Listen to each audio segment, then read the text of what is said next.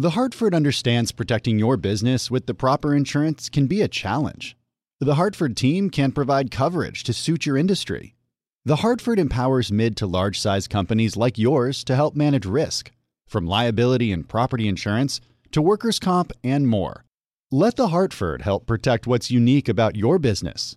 Learn how at thehartford.com. Johann Schmiegel, you've got the world's highest IQ. Yes, 247. Wow. Did you know that thanks to Salesforce with Einstein AI, everyone's smarter? Now everyone's an Einstein, just like you. But I'm the smartest. Not anymore. With connected data and trusted AI, everyone can give customers experiences they've only dreamed of. Oh, look, here's a few Einsteins now. Hey, hi. Hola, amigo. Everyone's an Einstein? It's okay, Johann. Let it happen. The number one AI CRM. Now everyone's an Einstein with Salesforce.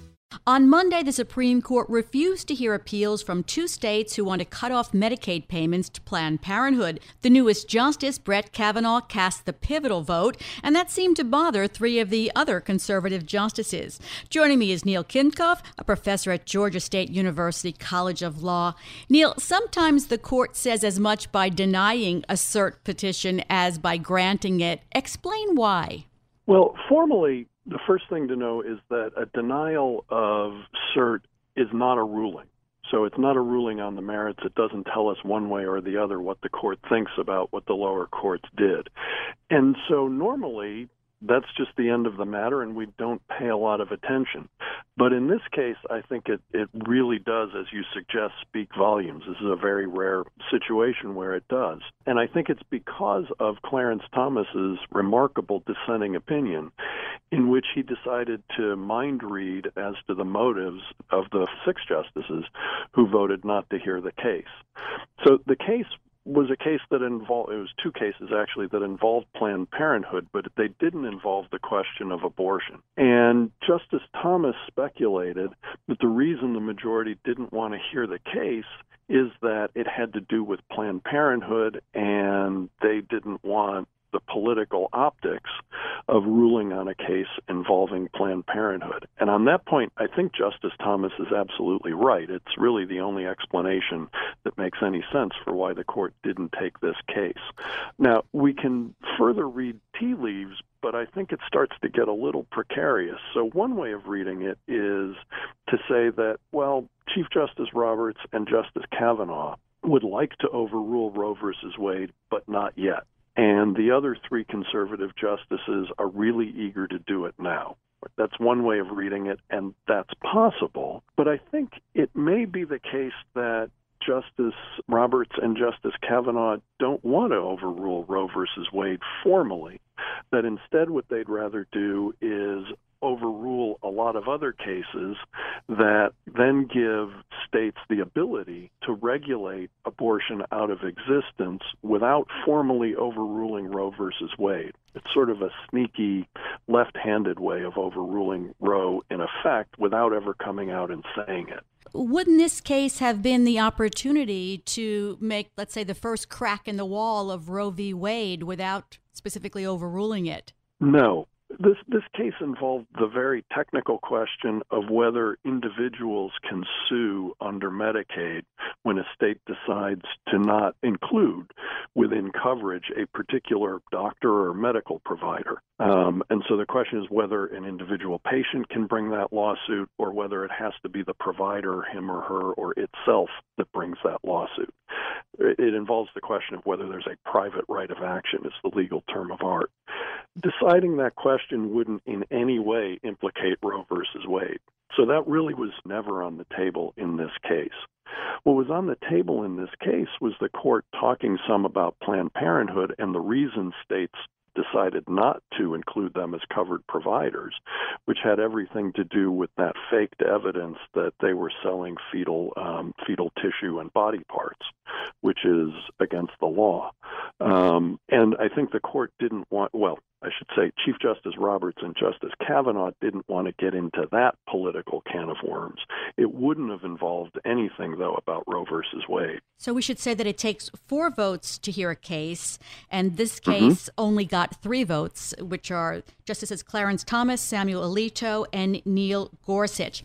So then you do think that it's an indication of Justice Roberts trying to steer the court away from controversy right now? I think that's absolutely true. And, you know, this isn't the first time we think he's done that, right? With the Obamacare case, there's a lot of speculation that the reason he voted the way he did, that is to uphold the Affordable Care Act, is because he didn't want the optics of a five justice conservative bare majority striking down the key um, legislative accomplishment of a Democratic president that doesn't look good for the court coming more or less on the heels of Bush versus Gore, right? The court starts to look like a politically conservative institution. And if that's how the public perceives the Supreme Court, well, then its legitimacy is gone. And I think Justice Roberts perceives the real sort of existential threat that the Kavanaugh confirmation poses. That is, it's apt to lead the country to see the Supreme Court as a conservative political group, not as neutral umpires calling balls and strikes, in Justice Roberts' favorite metaphor. And it's the Roberts Court we're talking about. So I think you're right that he didn't want to see a, see a Bush v. Gore. But let me ask you then we've seen him recently come out and say, in contradiction to what President Trump said, say that there are no Obama judges or Trump judges or Bush judges. Was he sending a message to President Trump at that point that he will draw the line there? No, I think he was sending a message to the public that we're neutral, right? We just apply the law. And this is of a piece with that. I think you're right to point out that quote because this is another way that he tries to avoid the public forming a perception that there are justices who are conservative or liberal in a broader sense, five of the six appeals courts that have considered the issue in the cases before the court that we're talking about sided with the clinics. So, if this were not a controversial area, would this be the kind of case that the court would take or should take? Normally, the court would take this kind of case because there is a split between the circuits, even though it's five on one side and only one on the other.